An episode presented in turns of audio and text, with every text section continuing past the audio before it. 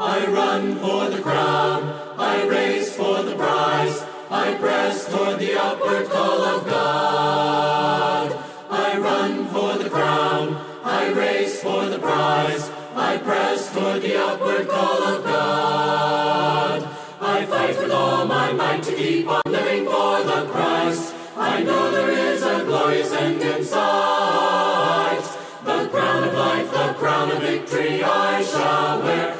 I sing the song of triumph till I'm there. I run for the crown, I race for the prize, I press toward the upward call of God. I run for the crown, I race for the prize, I press toward the upward call of God. I fight with all my might to keep on living for the Christ. I know there is a glorious end in sight. Crown of victory I shall wear. So I sing the song of triumph till I'm there. I run for the crown, I race for the prize, I press toward the upward call of God.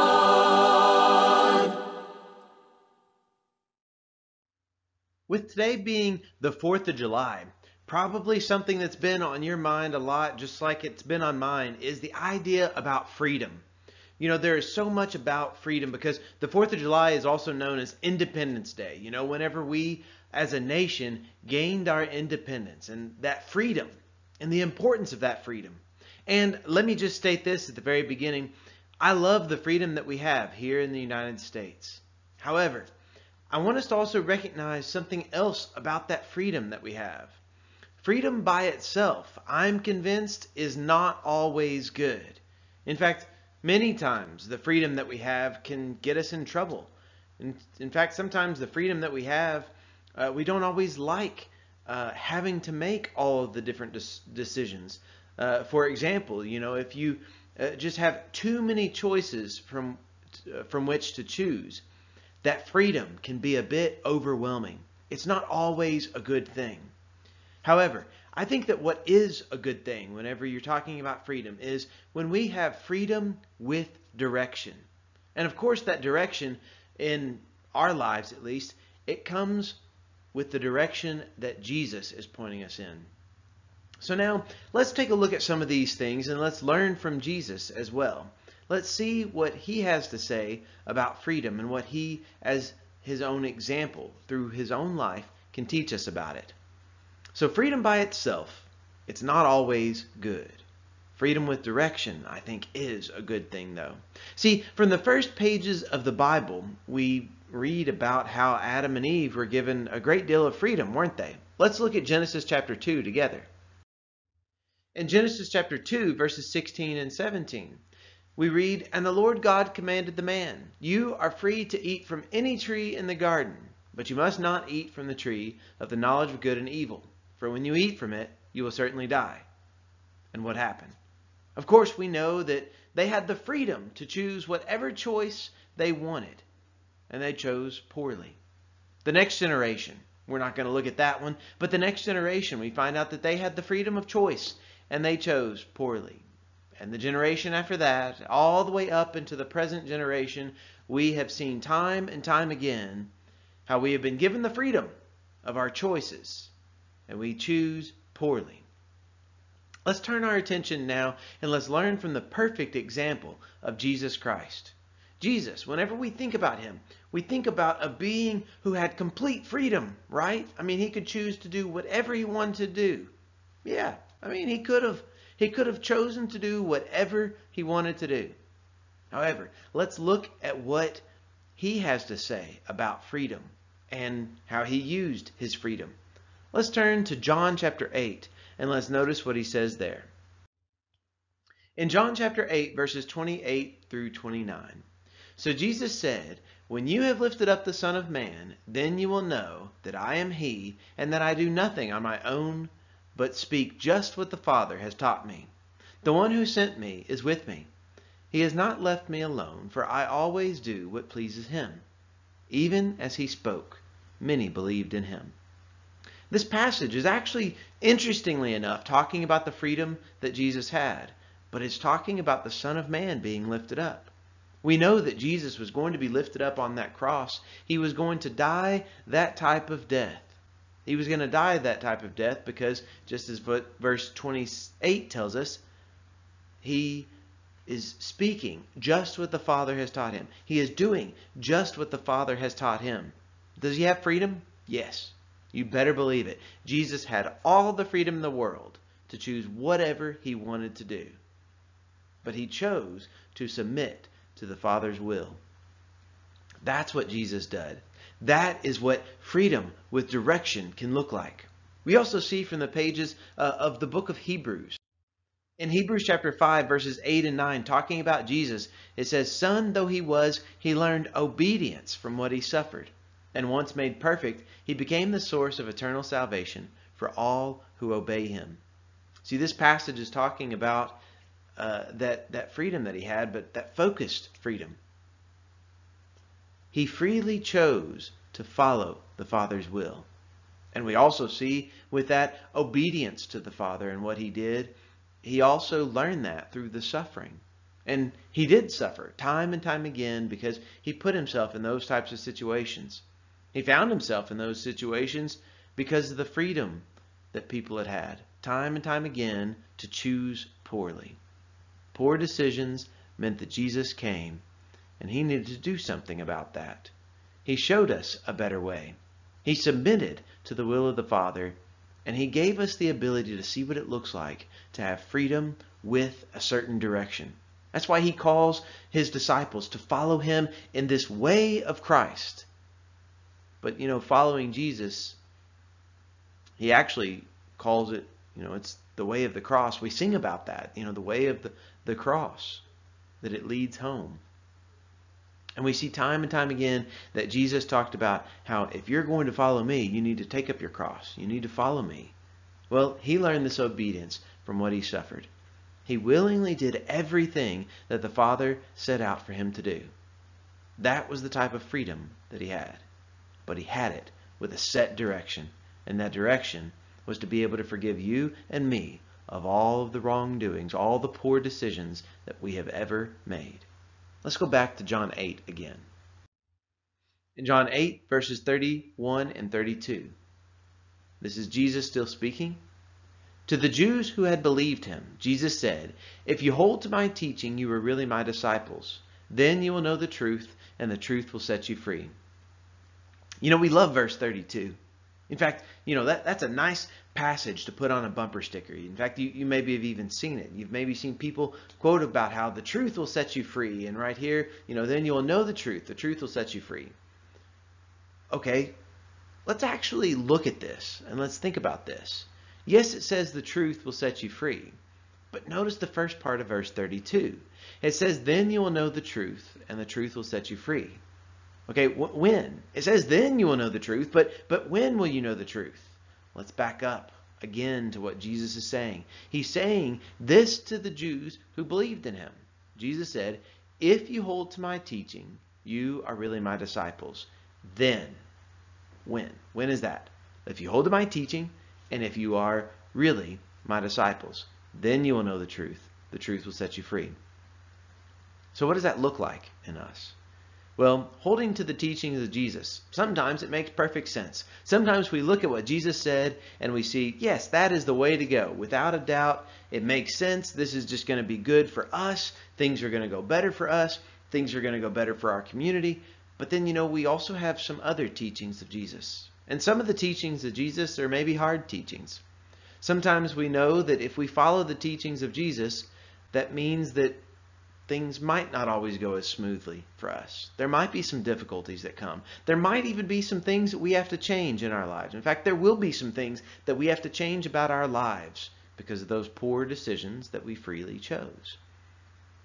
But if we hold to the teachings of Christ, and if we really become his disciples, then we will know the truth.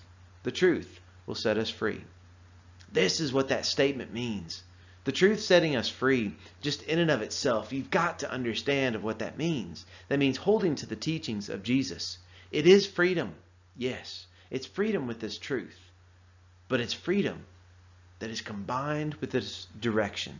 The direction is following the teachings of Jesus, being the disciple of Jesus, following in this pathway that he has laid out before us. And continuing on, Jesus will, will continue to speak about freedom still. Verses 33 through 38 now. They answered him, We are Abraham's descendants, and have never been slaves of anyone. How can you say that we shall be set free? Jesus replied, Very truly I tell you, everyone who sins is a slave to sin. Now, a slave has no permanent place in the family, but a son belongs to it forever. So if the son sets you free, you'll be free indeed. I know that you are Abraham's descendants, yet you are looking for a way to kill me, because you have no room for my word. I am telling you what I have seen in my Father's presence, and you are doing what you have heard from your Father. Notice this passage. This passage is stating the same things that he's been stating all along. And that is, yes, the Son came to set us free. But the way that the Son sets us free is by living in His truth, following His truth. This truth is His teachings, doing everything that He has asked us to do. And we see that part of that, of what He is asking us to do, is to submit to the Father's will. Sometimes that means hardships for us. Sometimes that might even mean sufferings for us. It most certainly meant sufferings for Jesus. But we find out right here that it talks about how the Son sets us free. And if the Son sets you free, you will be free indeed. Jesus has made a way for us to all be free, for us to be free with a purpose, free with direction, the direction of following Him. But you might be wondering, how does the Son set us free? How does that work? Well, the Apostle Paul picks it up in Ephesians chapter 1, in, as he's just introducing that letter to the Ephesian church. And he speaks about how Christ, the Son, has set us free. Verses 7 through 10. In him we have redemption through his blood, the forgiveness of sins, in accordance with the riches of God's grace that he lavished on us. With all wisdom and understanding, he made known to us the mystery of his will according to his good pleasure, which he purposed in Christ, to be put into effect when the times reach their fulfillment to bring unity to all things in heaven and on earth under Christ. This is what it looks like to be able to, to be set free indeed from the Son.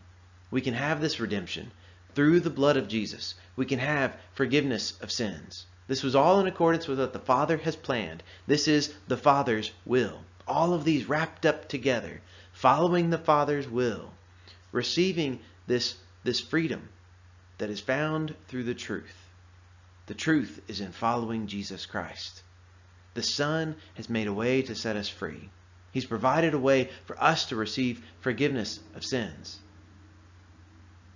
And He's done this also not just for us. But verse 10 says, talking about this to be put into effect when the times reach the fulfillment. When is that times of fulfillment that's uh, being reached and what is being accomplished in all this? Well, to bring unity to all things in heaven and on earth under Christ. That is the goal. In fact, that's the story that we read about in all of the Bible. It's not just so that we will be free to do whatever we possibly want to do. It is so that we will be free of sin, free of death, free of the hardships that we, through our poor choices, have brought into this world. Jesus Christ came to bring unity to all things in heaven and on earth under him.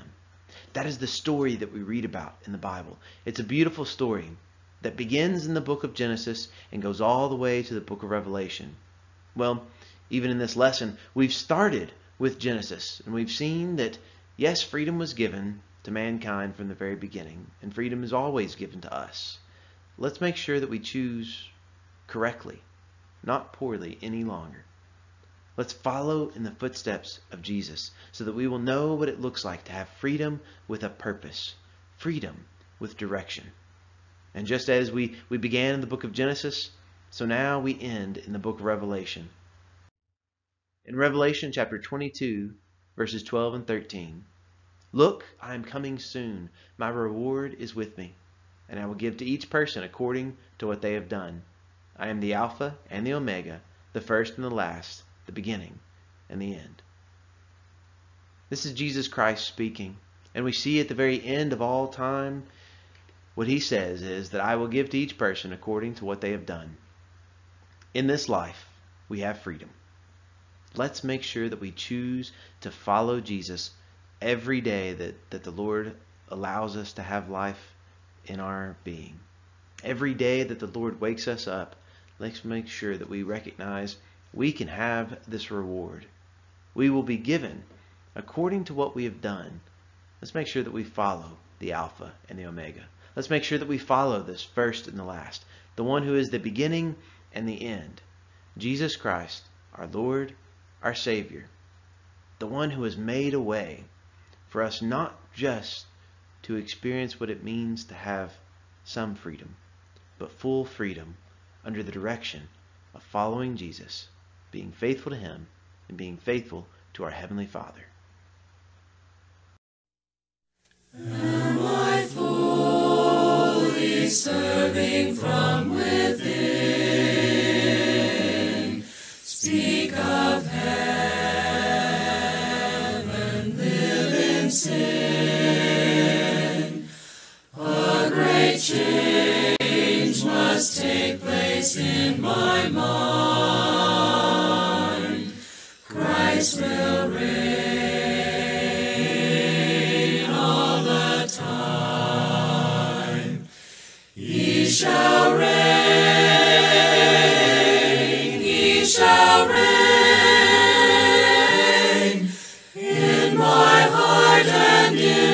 soul, he shall reign.